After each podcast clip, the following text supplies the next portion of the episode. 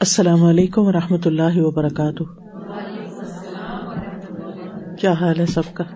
الحمد للہ نحمد نسلی اللہ رسول کریم ام بعد، فاعوذ باللہ من الشیطان الرجیم۔ بسم اللہ الرحمٰن الرحیم۔ ربش رحلی صدری ویسر علی عمری وحل العقدم السانی یفق قولی۔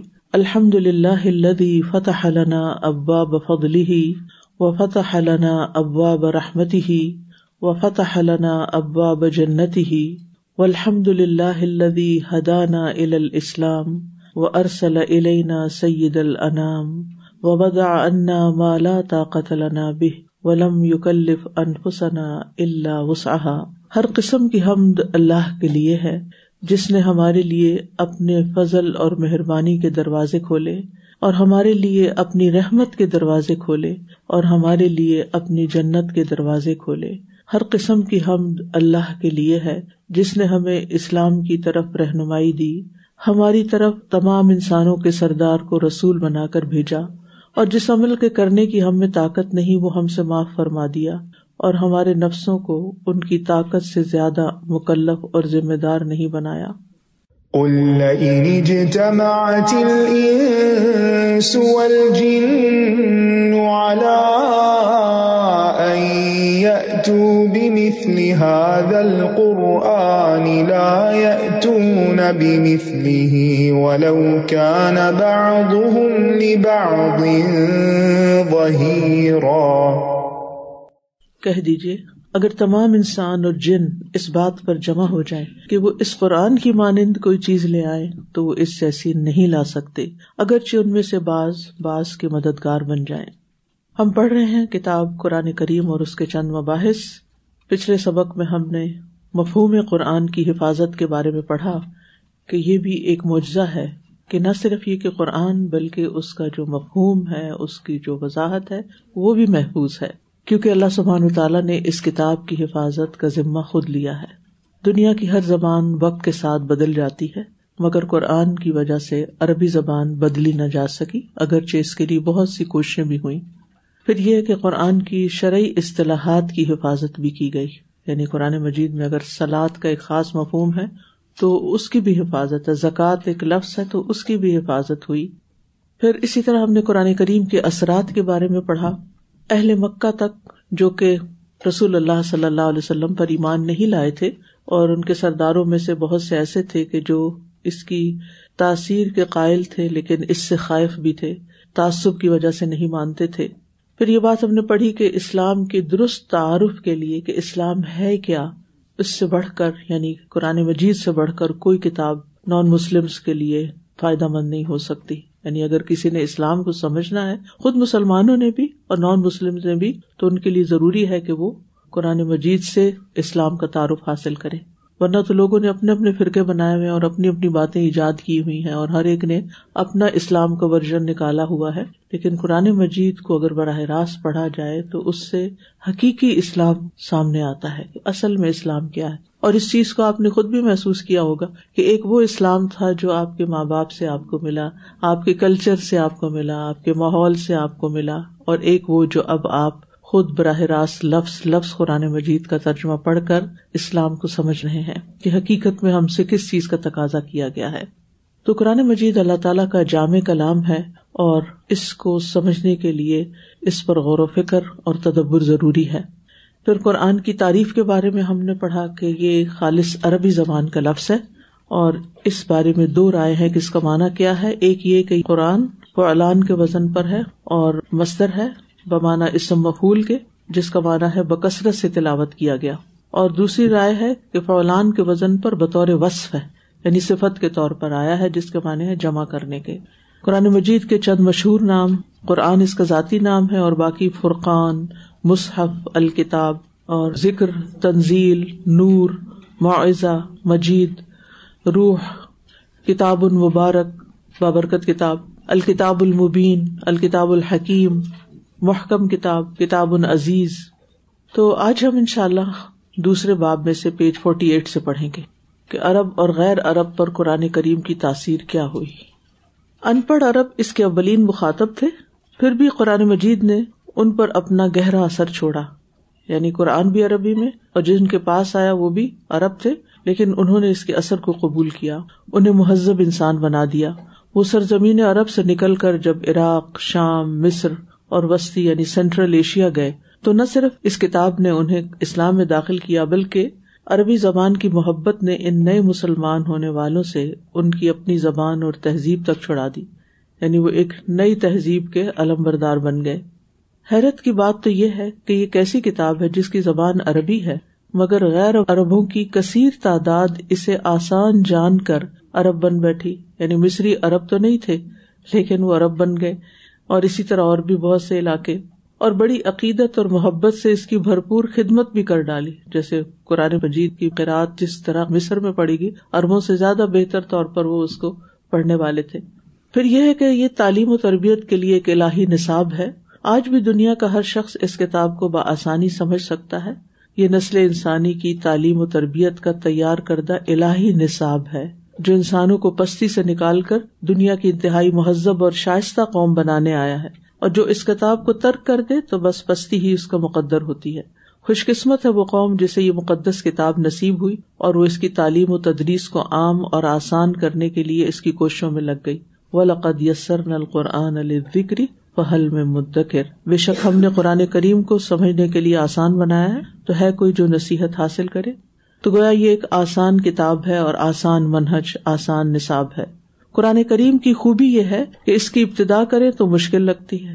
مگر جیسے جیسے اسے پڑھتے جائیں تو یہ آسان تر ہوتی جاتی ہے۔ اور اس کا ایکسپیرئنس آپ سب نے کیا کہ ابتدا میں جو مشکلات تھیں اب وہ آسان ہو گئی اور اگر پڑھانے والا واقعی استاد ہو تو بہت ہی آسان کتاب لگتی جبکہ دنیاوی کتب کا حال یہ ہے کہ ان کی ابتدا کریں تو بھی مشکل اور M A P H D کرتے جائیں تو مشکل سے مشکل تر ہوتا جاتا ہے۔ یعنی ہر کلاس میں آپ آگے بڑھتے ہیں تو مشکل بڑھتی جاتی ہے۔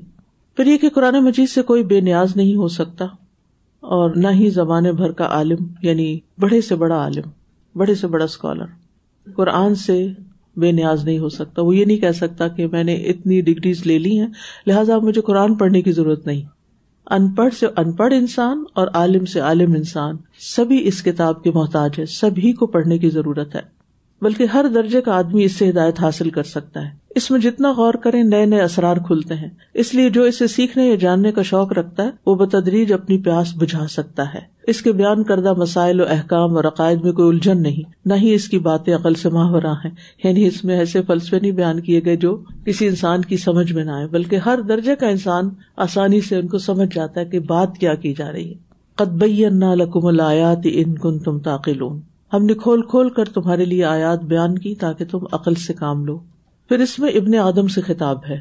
جی ہاں اس میں انسانی مسائل کا ہی تذکرہ ہے۔ اس میں ہی ہمارے عروج و زوال کی تاریخ ضبط ہے اور ثواب و اقاب کی بھی کہ کن باتوں پر آپ کو اجر ملے گا اور کن باتوں سے سزا ملے گی۔ ان نفید علی آیات لقومی یسماؤن لقومی یا قلون لقومی یا تدک کرون للعالمین۔ اس میں مخاطب ابن آدم ہی ہے۔ جو صاحب عقل ہے، خود مختار اور آزاد ہے۔ اس لیے اسے مشکل نہیں کہا جا سکتا، بلکہ اسے آسان بنا کر پیش کرنا علماء کرام کا فرض ضرور بنتا ہے۔ یعنی سننے والے، عقل رکھنے والے، سمجھنے والے اور تمام لوگ للعالمین، ہر طرح کے انسانوں کے لیے اس کو سمجھنا آسان ہے۔ یعنی عام مسلمان ہو یا غیر مسلم، سب کے لیے یہ آسان ہے۔ یعنی یہ ایسی کتاب نہیں کہ جسے صرف علماء ہی سمجھ سکیں اور عام انسان اس کو سمجھ ہی نہیں سکتا۔ یا اسے صرف مسلمان ہی سمجھ سکتا نان مسلم نہیں سمجھ سکتا۔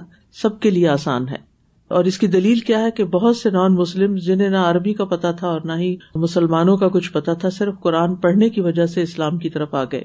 نہ ہی یہ کوئی پراسرار کتاب ہے کہ اس کا ایک مفہوم ظاہری اور دوسرا بات نہیں یعنی سامنے سے کچھ کہہ رہی اور اندر کچھ اور میننگ ہو۔ ایسا نہیں ہے۔ یعنی پیچھے بھی قرآن کی جو تعریف بتائی گئی تھی، آپ کو اس میں بھی یہ بات واضح کی گئی تھی کہ قرآن مجید کو اس کے ظاہری معنوں پر لینا چاہیے۔ اور اگر کچھ لوگ اس کے اپنے منمانے مطلب نکالتے اور یہ کہتے کہ ہمیں اس کا اشارہ ملا ہے اور اس سے مراد یہ ہے، تو وہ سیدھی راہ سے بھٹکے ہوئے ہیں۔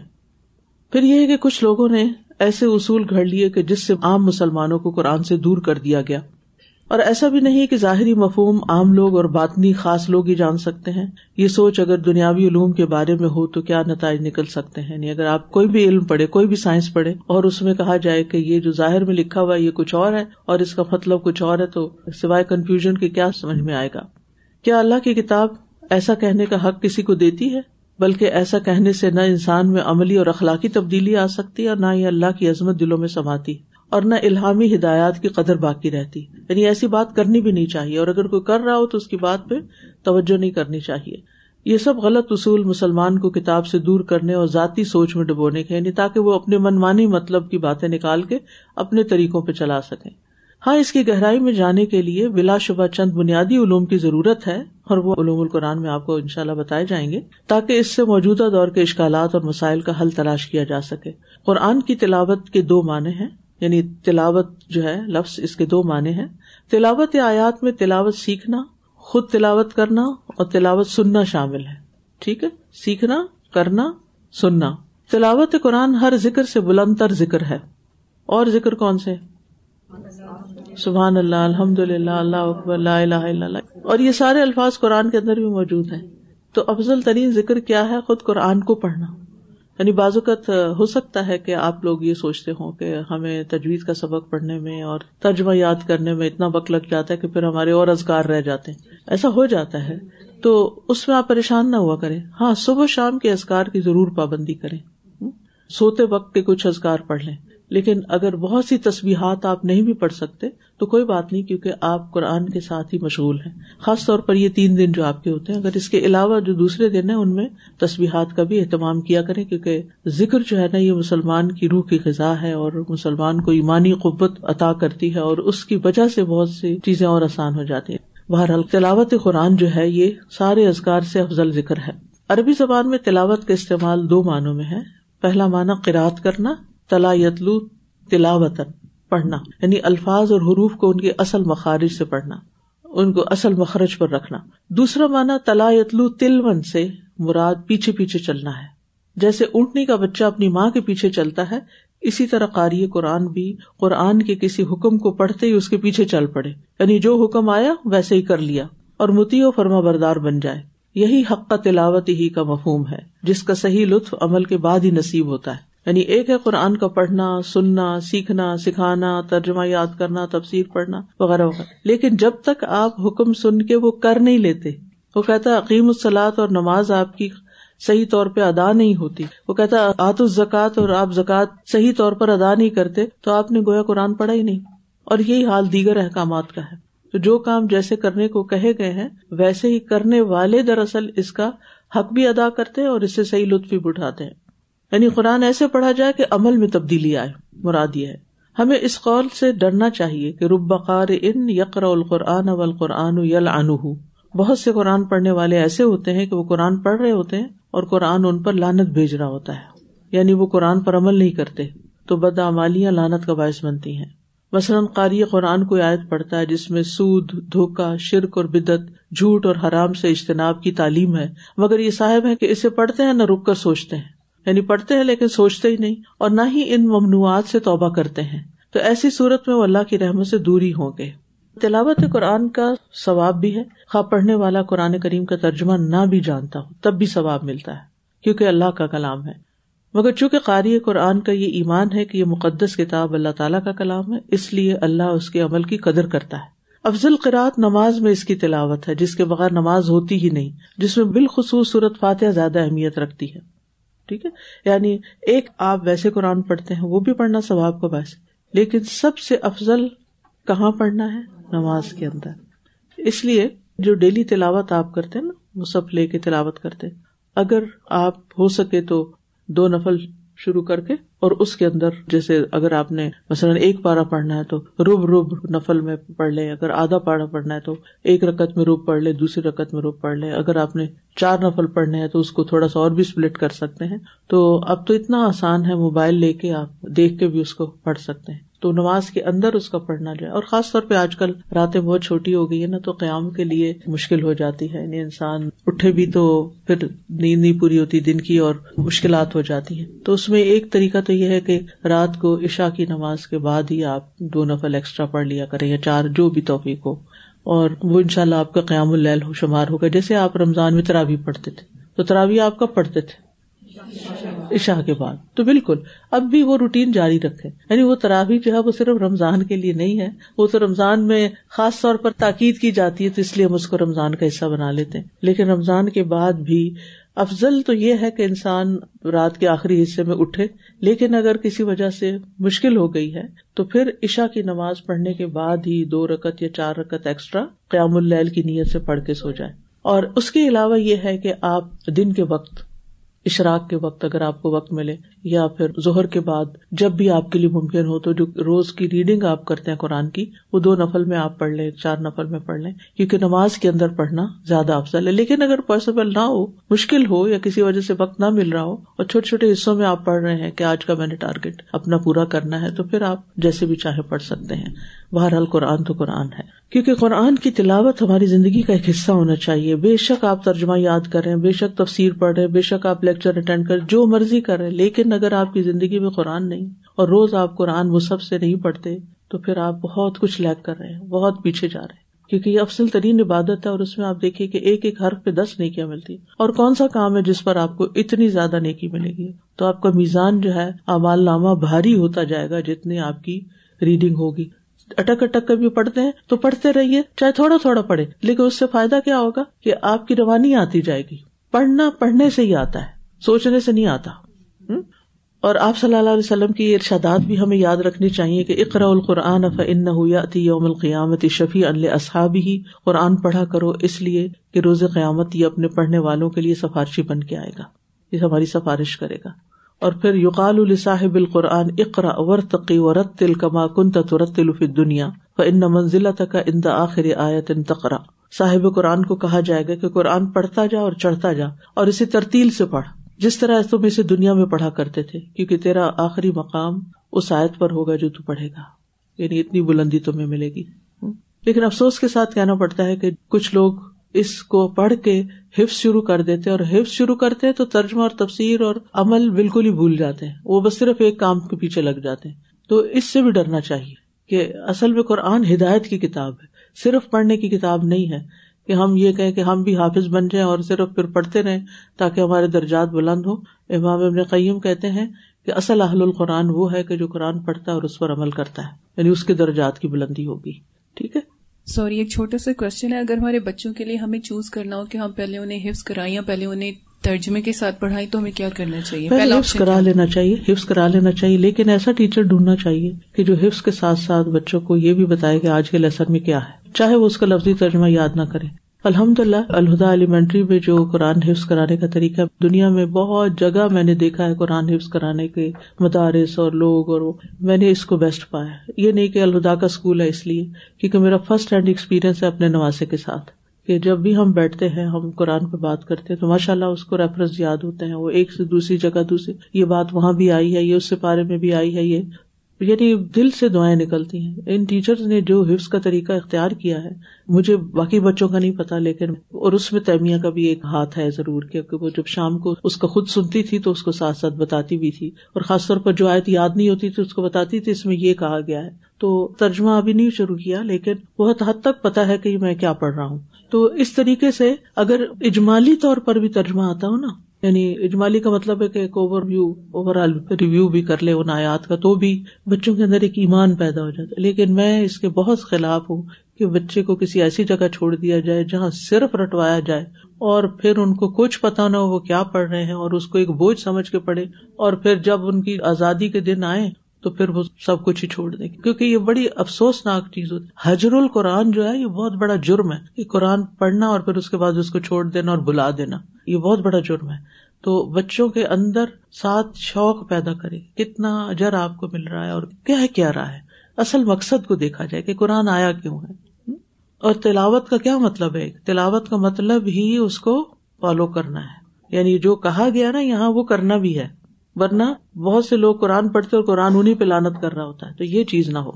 اور پھر یہ ہے کہ اس میں مہارت حاصل کی جائے، کیونکہ الماہر بالقرآن مال کرام البرا اور مہارت پڑھ پڑھ کے ہی آتی ہوتی ہے۔ ولدی یقر القرآن و یتا توفی و علیہ شاق لہو اجران قرآن کا ماہر معزز فرشتوں کے ساتھ ہوگا۔ اور وہ بھی جو قرآن پڑھتے وقت تھکلاتا ہے اور پڑھنا اس کے لیے دشوار ہے، اس کے لیے بھی دورا اجر ہے۔ یعنی انسان کبھی بھی مایوس نہ ہو۔ یعنی توحا ما انزلنا علیہ کل قرآن علی تشقا ہم نے قرآن آپ پر اس لیے نازل نہیں کیا کہ آپ مشقت میں پڑے یعنی قرآن انسان کو سعادت بخشنے کے لیے۔ اور قرآن شفا بھی ہے اور شفا اسی وقت بنتا ہے نا جب سمجھ آتا ہے، تبھی وہ شفا بنتا ہے۔ تو آپ بھی ماشاء اللہ چونکہ ایک گہرا مطالعہ قرآن کا کر رہے ہیں اور اللہ تعالیٰ آپ کو توفیق دے آگے پڑھانے کی بھی۔ تو جس کو بھی پڑھائے اس کو ساتھ چاہے تو لفظی ترجمہ یاد کرائے اور چاہے پھر آپ اس کو اوور آل ایک خلاصہ ضرور بتائیں کہ آج کے آپ کے سبق میں کیا بات کہی گئی ہے۔ پھر تلاوت قرآن کے حقوق اور آداب۔ اس عظیم کلام کی تلاوت کے چند آداب ہیں جنہیں ملحوظ رکھنا بہت ضروری ہے۔ نمبر ایک، نیت کی درستگی۔ تلاوت سے قبل اپنی نیت قرآن سے دل کو منور کرنے، اپنے ظاہر کو اس سے آراستہ کرنے اور روز قیامت رب کا تقرب حاصل کرنے کی کرنی چاہیے۔ قرآن کیوں پڑھے دل کو منور کرنے کے لیے، دل کے اندھیرے، غم، دکھ، پریشانیاں دور کرنے کے لیے، اپنے ظاہر کو اس سے آراستہ کرنے کے لیے یعنی عمل کرنے کے لیے، اور قیامت کے دن اللہ کا تقرب حاصل کرنے کے لیے، کیونکہ اہل القرآن اللہ کے خاص بندے ہوں گے۔ ورنہ انسان وہ فائدہ حاصل نہیں کر سکتا۔ خواہشات، مرغوبات، نفس اور چمٹی ہوئی دنیاوی اغراض سے بے غرض ہو کر تلاوت کی جائے، تو تلاوت اپنا اثر دکھاتی ہے۔ ورنہ قاری اور اللہ کے کلام کے درمیان ان میں سے کوئی شے بھی ایک گاڑا حجاب بن سکتی ہے۔ یعنی پڑھنے والے اور اللہ کے بیچ میں اگر کنیکشن نہیں بنتا اور اللہ سبحان و تعالیٰ کے ساتھ ایک تعلق نہیں اور ایک محبت نہیں پیدا ہوئی تو پھر یہ الٹا نقصان دہ ہو جاتا ہے۔ نیت خالص ہو تو اجر ملے گا۔ اگر نیت خالص نہ ہو تو ساری محنت ضائع ہونے کے علاوہ ثواب سے محرومی کا سبب بھی ہوگی۔ تو ہر دفعہ اپنی نیت تازہ کیا کرے امام سفیان سوری فرمایا کرتے تھے ماں آلج تشئی ان اشد علیہ من نیتی مجھ پر میری نیت سے بڑھ کر کوئی معاملہ سخت ترین نہیں رہا۔ سب سے زیادہ اس کو پکڑ پکڑ کے واپس لانا پڑتا ہے اور ریفریش کرنا پڑتا ہے، کیونکہ ہر کام میں پھر وہ اٹک جاتی ہے اور پھر ہم بھول جاتے ہیں کہ ہم یہ کر کیوں رہے ہیں۔ بے شک ہم قرآن سیکھنے کا کام بھی شروع کرتے ہیں نا۔ ذرا مشکل آئی تو ہم پیچھے ہٹنے لگتے ہیں۔ کیوں؟ اس لیے کہ وہ نیت بھولے ہوئے ہوتے ہیں کہ ہم نے شروع کس لیے کیا تھا؟ اگر ہم نے اپنے دلوں کو منور کرنے کے لیے کیا تھا تو کیا واقعی ہو چکا؟ ابھی تو بہت ضرورت ہے اس کی صفائی کی اور اگر ہم نے اس لیے شروع کیا تھا کہ اس پر عمل کرنا تو کیا عمل ہو چکا؟ اور اگر باقی بھی جو ہمارے مقاصد ہونے چاہیے تو اپنے آپ سے پوچھتے رہنا چاہیے۔ تو خالص اللہ کی رضا کے لیے پڑھنا چاہیے۔ اس سلسلے میں ایک حدیث بھی ہے رسول اللہ صلی اللہ علیہ وسلم نے فرمایا، قرآن سیکھو اور اس کے ذریعے اللہ سے جنت کا سوال کرو کہ اللہ، جو میں یہ محنت کری ہوں، مجھے اس کا بدلا جنت کی شکل میں چاہیے۔ اس سے پہلے کہ ایسے لوگ آ جائیں جو اسے سیکھے اور اس کے ذریعے دنیا کا سوال کرے یعنی پھر وہ قرآن اس لیے پڑھے کہ وہ لوگوں سے مانگے یقیناً تین طرح کے لوگ قرآن سیکھتے ہیں۔ ایک وہ آدمی جو اس کے ذریعے فخر کرتا ہے کہ میں بڑا عالم بن گیا ہوں۔ دوسرا وہ آدمی جو اس کے ذریعے کھاتا ہے یعنی اس کو کمائی کا ذریعہ بنا لیتا ہے۔ اور تیسرا وہ آدمی جو اللہ کی خاطر پڑھتا ہے۔ تو اللہ تعالیٰ سے دعا ہے کہ اللہ ہمیں اپنی خاطر پڑھنے والا بنا لے۔ اور پھر یہ بھی یاد رکھیے کہ لوگوں کی خوشنودی کے لیے قرآن نہ سیکھے۔ ایک کتاب ہے اخلاق و حملت القرآن آجری کی۔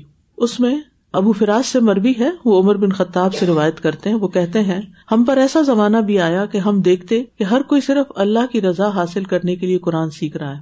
میں ڈرتا ہوں کہ جب کچھ وقت گزر جائے گا تو ایسے لوگ آ جائیں گے جو قرآن کو لوگوں کی خوشنودی کے لیے سیکھنے لگیں گے، کہ لوگ خوش ہو جائیں۔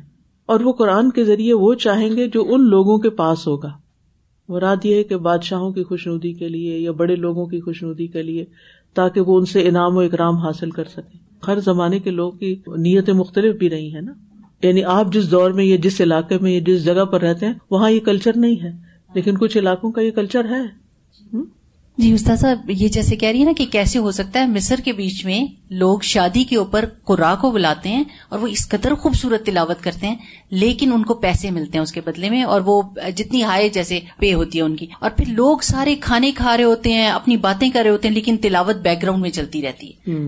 جیسے کچھ لوگ کانسرٹس کرتے ہیں یا سنگرس کو بلا لیتے ہیں، تو وہ اس کا آلٹرنیٹ انہوں نے اسلامی ڈھونڈا کے تلاوت کرنے والوں کو بلا لے اسی طرح ہم لوگوں کی نیت کہاں سے خراب ہو سکتی ہے؟ کہ میں اس میں ٹاپ کروں اور مجھے اوارڈ ملے، مجھے سرٹیفکیٹ ضرور ملے۔ ٹھیک ہے، وہ ہمارے لیے ایک انسینٹو ضرور ہے، جس سے ہمیں ایک تسلی ہو جاتی کہ ہاں ہم نے کام مکمل کر لی کیونکہ ہم ویسے ہاتھ آنے والے نہیں۔ کیونکہ ہم اپنے ہاتھ بھی نہیں آتے نا، خود بھی۔ تو وہ تو اپنے آپ کو ایک پابند کرنے کے لیے ہم نے ایک کورس جوائن کیا ہے، یا ایک سسٹم کو جوائن کیا۔ لیکن یہ مقصود نہیں ہونا چاہیے۔ اور اگر کوئی نمبر کم آ گئے تو رونا دھونا نہیں ڈال لینا چاہیے۔ ہاں ٹھیک ہے، اگر کوئی غلطی ہے تو ٹیچر سے پوچھنا چاہیے کہ یہاں میری غلطی مجھے بتا دی جائے، میں اپنی اصلاح کر لوں۔ یا ہو سکتا ہے ٹیچر کی غلطی ہو کہ نمبر لگانے میں بھول ہو گئی، وہ اپنی اصلاح کر لے۔ وہ نیت ٹھیک ہے، لیکن اس لیے کہ فلاں مجھ سے آگے نہ نکل جائے۔ کچھ شروع کے دن تھے جب ہم نے کورس جوائن کیا تھا، تو آپ نے کہا تھا آپ کا مقابلہ اپنے آپ سے ہے۔ آپ نے اپنے آپ کو دیکھنا ہے کہ آپ پہلے کہاں تھے، آپ کہاں تک پہنچے ہیں۔ آپ نے صرف اپنے آپ سے مقابلہ کرنا ہے باقی ساری چیزیں آسان ہیں۔ بالکل۔ تو وہ مجھے ہمیشہ جب بھی کوئی ایسی بات ہوتی ہے کہ ہاں یہ کرنے میں وہاں پہ پہنچتی ہوں کہ ہاں میرا اپنے آپ میں نے کتنا میں نے بہتر ہوئی ہوں امپروومنٹ کتنی ہو رہی ہے۔ بالکل۔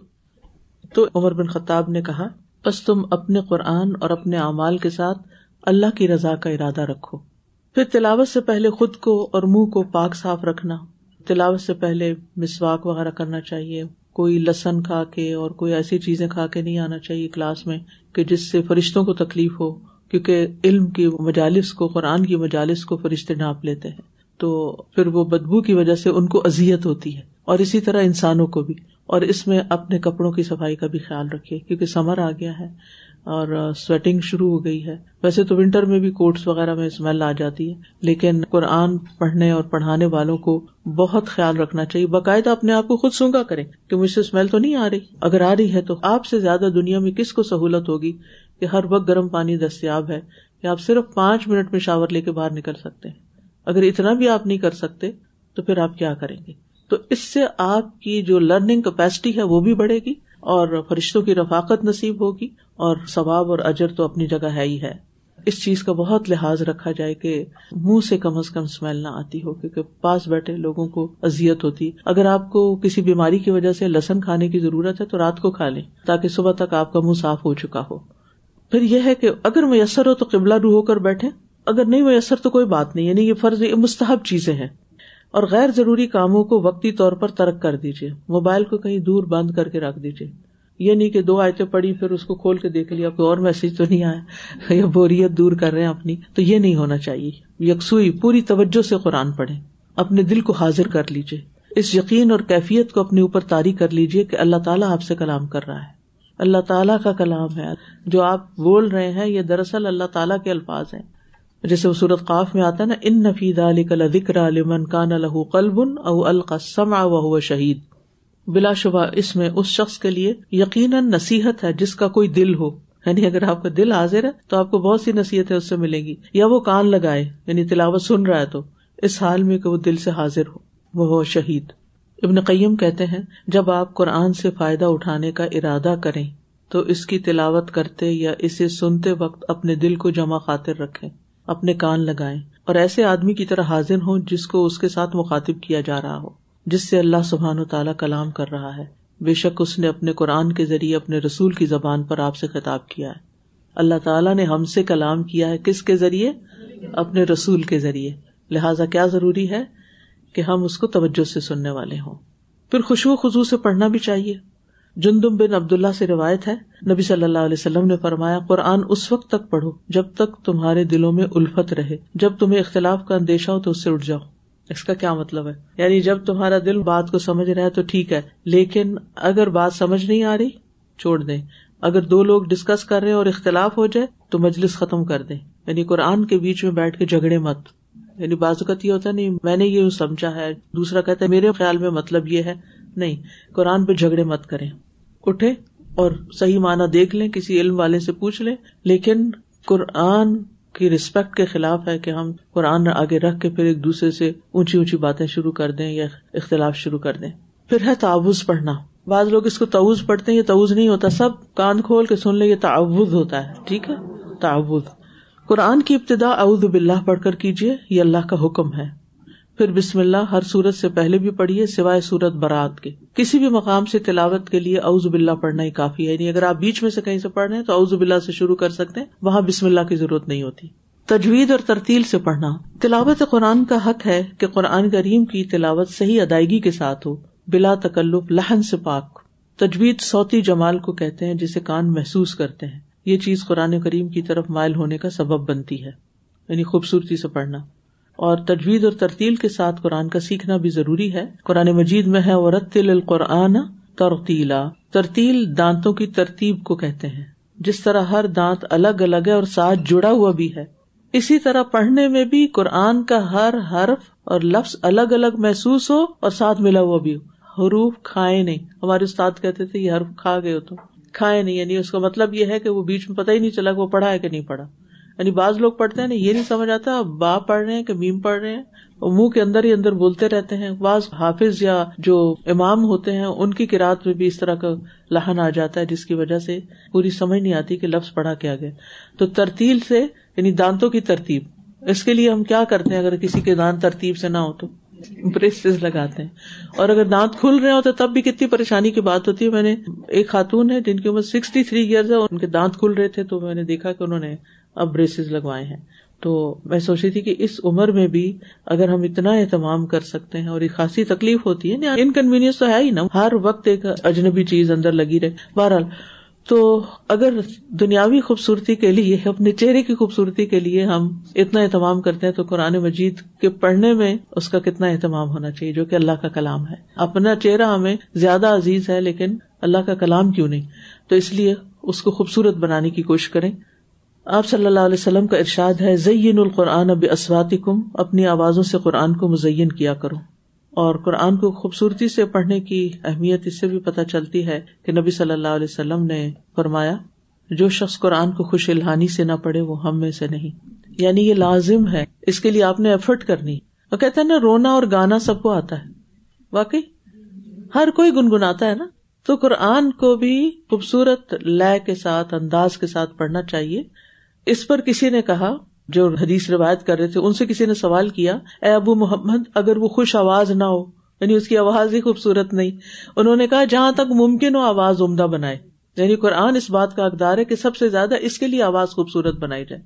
فضول سے گانے گانے کے لیے تو ہم اپنی آوازیں باریک کر لیتے ہیں، لیکن قرآن کے لیے توجہ نہیں کرتے۔ لیکن اس کا یہ مطلب نہیں کہ ہم گانا، گانے کے انداز میں پڑھنے لگے گانے کے انداز میں قرآن کو نہیں پڑھنا چاہیے۔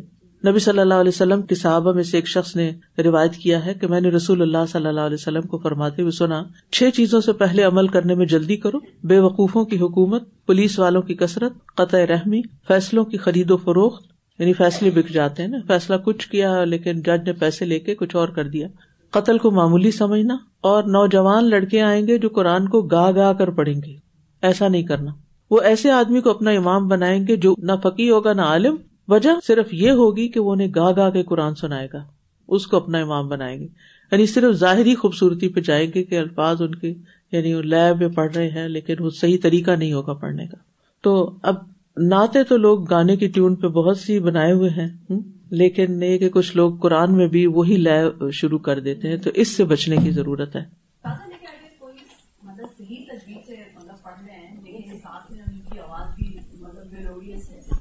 اس میں تو کوئی حرج نہیں، میلوڈیس بنانی چاہیے، لیکن ٹیونز جو ہے نا، گانوں کی ٹیونز نہیں ہونی چاہیے۔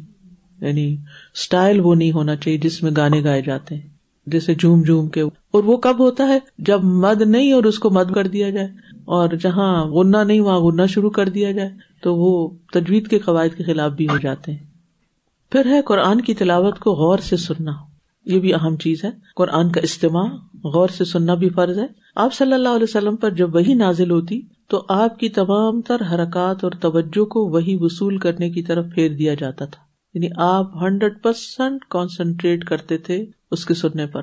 یہی وہ مشقت تھی جسے آپ برداشت کرتے، ورنہ عدم توجہ ہی کی بنا پر یہ دل پہ نہ اترتا، کیونکہ آپ کے دل پہ اتارا جا رہا تھا نا۔ تو ہنڈریڈ پرسینٹ فوکس کرنا ہوتا تھا آپ کو۔ نہ اس میں کرار پکڑتا، نہ یاد ہوتا اور نہ ہی آپ اسے برداشت کر پاتے۔ سامے پر بھی یہ واجب ہے کہ وہ قرآن کو توجہ سے سنے اور اس کی آیات پر غور کرے۔ خواہ وہ اسے کسی کاری سے سن رہا ہو یا ٹی وی یا آڈیو، ریڈیو وغیرہ سے۔ اللہ تعالیٰ کا ارشاد ہے وہ اداقر القرآن فسطمی الح و انست الم ترحم جب قرآن پڑھا جائے تو اسے غور سے سنو اور خاموش رہو تاکہ تم پہ رحم کیا جائے۔ یہ جو آیت ہے، اس میں دو لفظ آئے ہیں۔ فستمیو اور انستو ان دونوں میں بھی فرق ہے۔ شیخ سعدی رحمہ اللہ کہتے ہیں، تفسیر سعدی ہے ان کی۔ وہ کہتے ہیں کہ یہ ہر اس شخص کے لیے ایک عام حکم ہے جو کتاب اللہ کی تلاوت سنتا ہے۔ آج کل تو بہت رواجوں نے موبائل پہ لگا لیا، کام کرتے رہے۔ وہ اسے غور سے سنے یعنی دھیان ادھر رکھے پھر، اور خاموش رہنے پر معمور رہے۔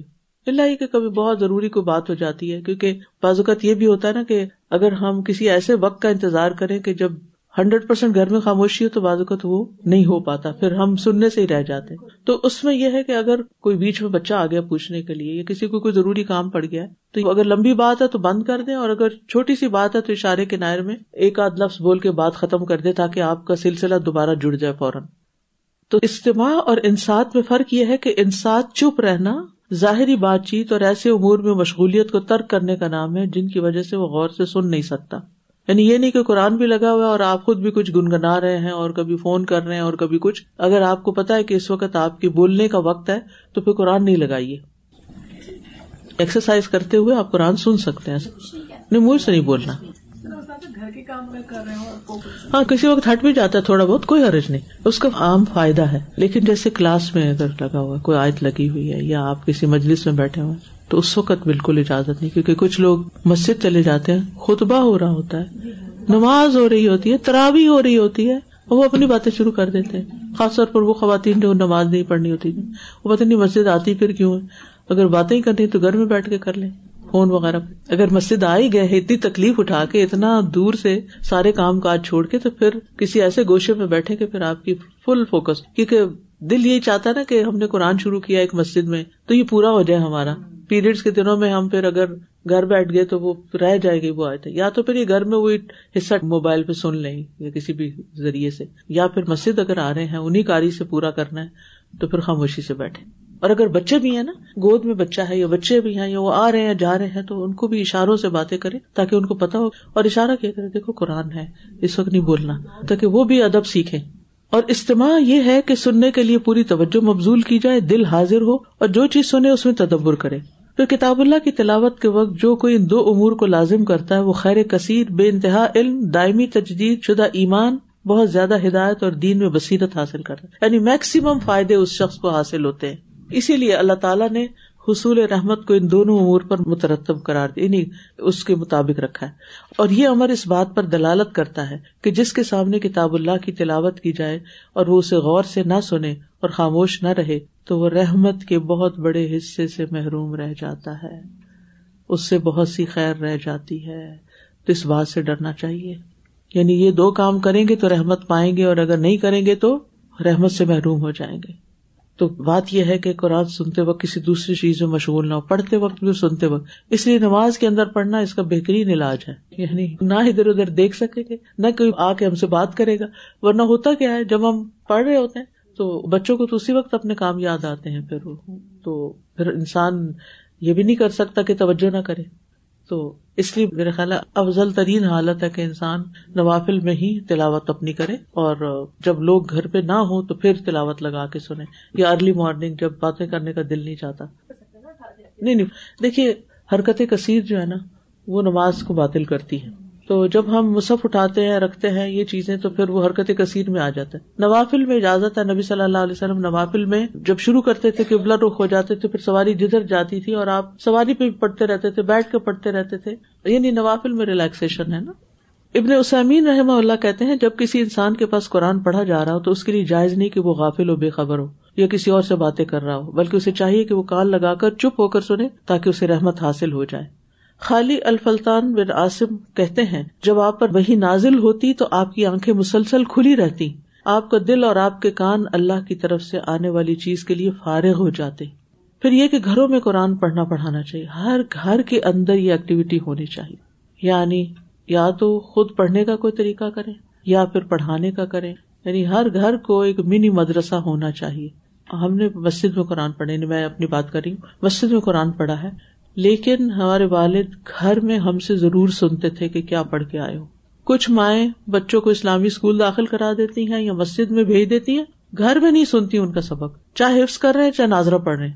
ماں کی توجہ نہیں ہے۔ یہ چیز انتہائی غلط ہے۔ کچھ بھی کریں، اپنے اوپر فرض کے درجے میں رکھے کہ میں نے اپنے بچے کو لے کے قرآن کے ساتھ ضرور بیٹھنا ہے۔ اگر ہر روز وقت نہیں ہے، اول تو ہر روز کا ٹائم کر، کھانا نہیں ہم ہر روز کھاتے۔ کچھ بھی ہو، کھانا تو کھاتے ہی ہے نا۔ تو ایسے ہی دس منٹ اس کام کے لیے بھی نکال لیں، اس سے بڑی برکت ہوگی۔ بچے اور آپ ایک پیج پہ رہیں گے اور بہت بڑا گیپ نہیں آ جائے گا۔ بڑے بھی ہو گئے نا بچے، تب بھی قرآن کے ساتھ ٹائم اسپینڈ کریں۔ اور اگر بہت بزی ہیں آپ، بہت جاب ہے آپ کی، اور آپ تو فارغ ہیں، گھر والے نہیں فارغ، ہفتے میں ایک دن لازم کر لیں۔ سب بیٹھ کے وہ بچوں سے ہی تلاوت کرائیں، بچوں سے ہی ترجمہ کرائیں، بچوں سے ہی بات پوچھیں، اور تھوڑا تھوڑا آپ خود بھی ایڈ کرتے جائیں۔ ہر گھر کے اندر یہ برکت ہونی چاہیے۔ کیونکہ ایسی مجالس کو فرشتے ڈھونڈ رہے ہوتے اور ان سے اٹھ کے بخش ہو جاتی۔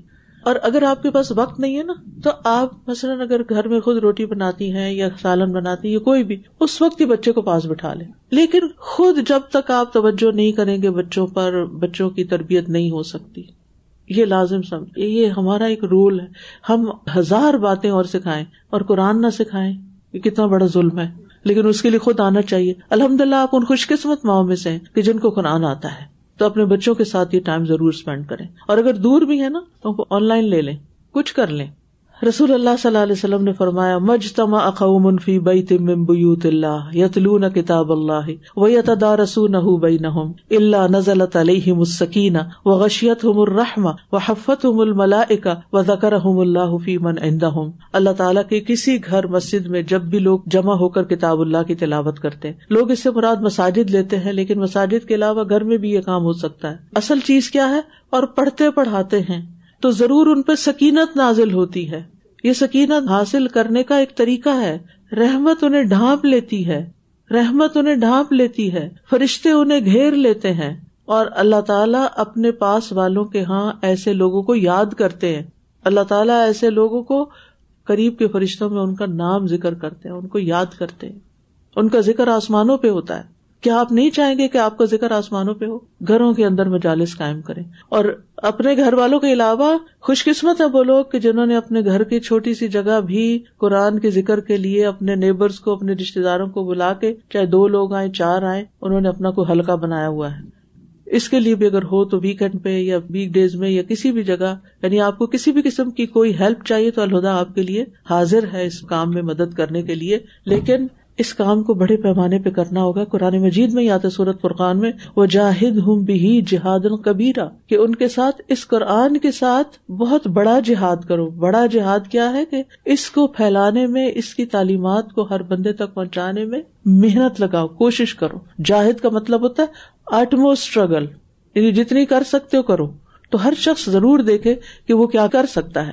پھر قرآن تعلیم کے حلقات یہ بھی تعلیم کے لیے بہت مفید ثابت ہوئے علماء تفسیر حالات و واقعات کو سامنے رکھ کر پوری ہمدردی اور ذمہ داری کے ساتھ اگر قرآن کو واضح کریں تو لوگوں میں قرآن سیکھنے کا جذبہ اور ذوق دو بالا ہو جائے۔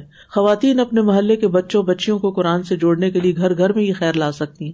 حفاظ کرام مسجدوں میں یا اسکولوں میں اپنا وقت دے کر کئی پیاسوں کو سیراب کر سکتے ہیں۔ قرآن فنڈ قائم کر کے بے روزگار حفاظ کو خادم قرآن بنایا جا سکتا ہے۔ دیہاتوں، قصبوں میں پھیلی ہوئی بے روی کو اس قرآن کے ذریعے دور کیا جا سکتا ہے۔ پھر ہے اعلیٰ اخلاق اور آداب اختیار کرنا۔ قرآن کریم کے اخلاق عالیہ اور آداب فاضلہ کیا ہے؟ دوران تلاوت انہیں اپنائے بغیر قرآن کریم کا حق ادا نہیں ہو سکتا۔ مثلاً، تدبر و تفکر ہی اخلاق اور آداب سے آگاہی دیتا ہے۔ خشیت الہی اسی سے ہی پیدا ہوتی ہے۔ اور قرآن کی عظمت دل میں پختہ ہو تو اس کا ادب اور احترام سکھاتی ہے۔ زوالی کیفیت سے دو چار یہ امت غور و تدبر سے ہی اپنی عظمت بحال کر سکتی۔ اس کی قائدانہ باتیں ہی امت میں نئی قیادت ابھار سکتی ہیں۔ ہمیں رب العالمین کے سرشاد پر غور کر لینا چاہیے۔ یوریدون تہا کم الطاغوت وقد امر یک فروبی و یورید الشیطان دلالم بیدا وہ چاہتے ہیں کہ اپنے معاملات تاغت کے پاس لے جائیں۔ حالانکہ انہیں اس کے انکار کا حکم دیا گیا۔ شیطان بھی یہی چاہتا ہے کہ وہ انہیں بڑی دور کی گمراہی میں لے جائے پھر قرآن کو تیز تیز پڑھنے کی بجائے غور و فکر سے پڑھنا چاہیے۔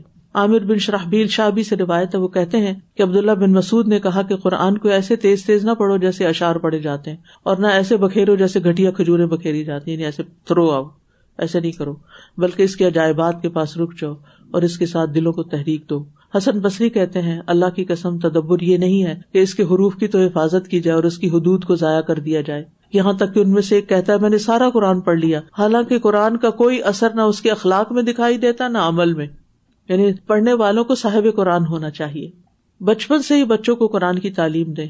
نسلوں کو قرآن پہ چلانے کی تیاری کے لیے یہ سبھی کام اولاد کے بچپن سے ہی شروع کرنے کے ہیں۔ اس کے لیے سازگار ماحول مہیا کرنا والدین کا فرض ہے۔ اولاد کی درست اور صحیح تعلیم و تربیت کا یہی وقت بہت مناسب ہوتا ہے۔ بڑے ہو کر اس کی طرف راغب ہونا آسان نہیں ہوتا۔ ایسی تقریروں اور گفتگو سے اجتناب کرنا چاہیے جو بگاڑ اور اخلاقی تباہی کا سبب ہے جس کا نتیجہ شرمندگی ہے، اپنی نظروں میں گرنا بھی ہے۔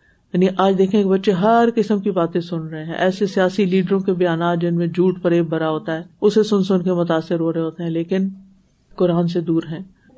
نبی قرآن چالیس بچوں کو ابھی سے کیوں قرآن پڑھا رہے یعنی اس کی تربیت ابھی سے کیوں کر آپ ان سے پوچھیں کہ اس زمانے میں بچوں کو کس ایج سے پڑھایا جاتا تھا؟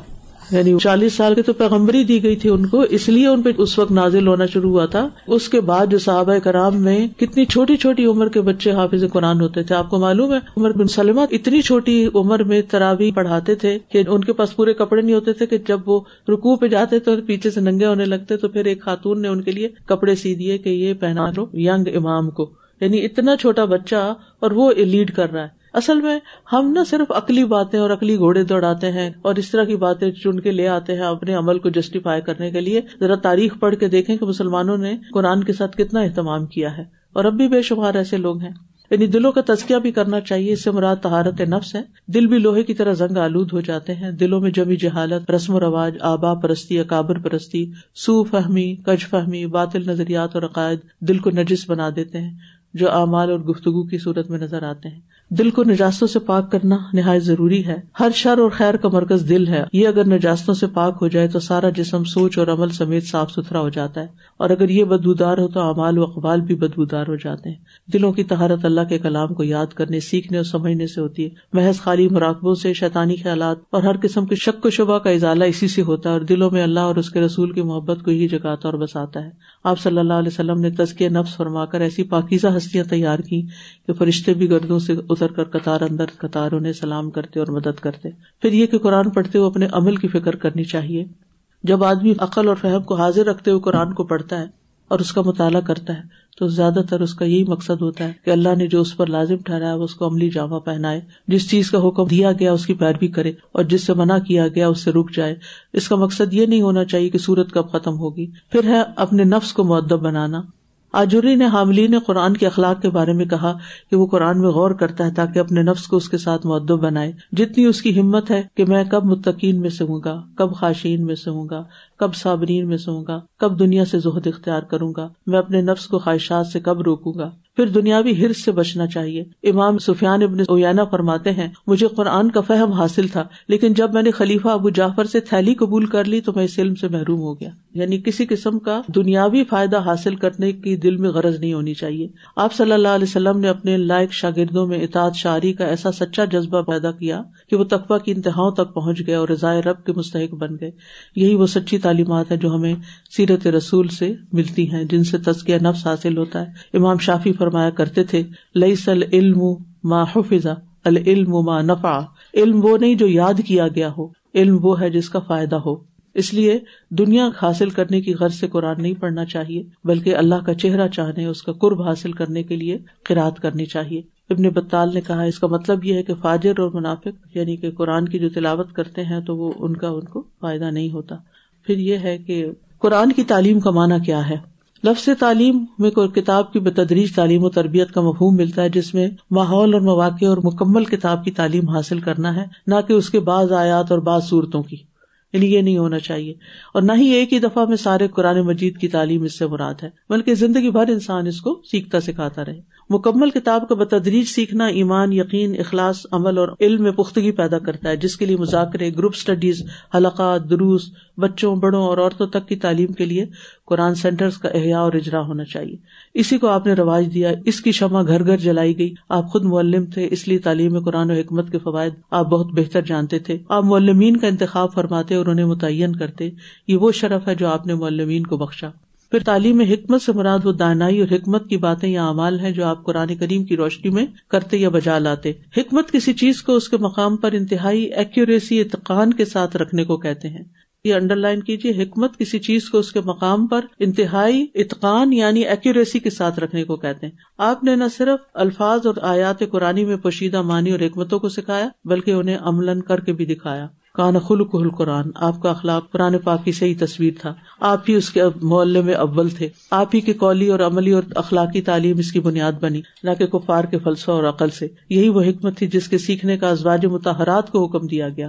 قرآن پاک کی صورت العذاب میں اس کا حکم آتا ہے نا۔ پھر یہ اصلاحی، تربیتی اور دائمی نصاب ہے، جس سے رسول اللہ صلی اللہ علیہ وسلم نے ایسے افراد تیار کیے جنہیں دنیا کی کوئی طاقت، کوئی تقریبی فلسفہ، کوئی غلط دعوت اور تحریک کسی بھی قیمت میں خرید نہ سکی۔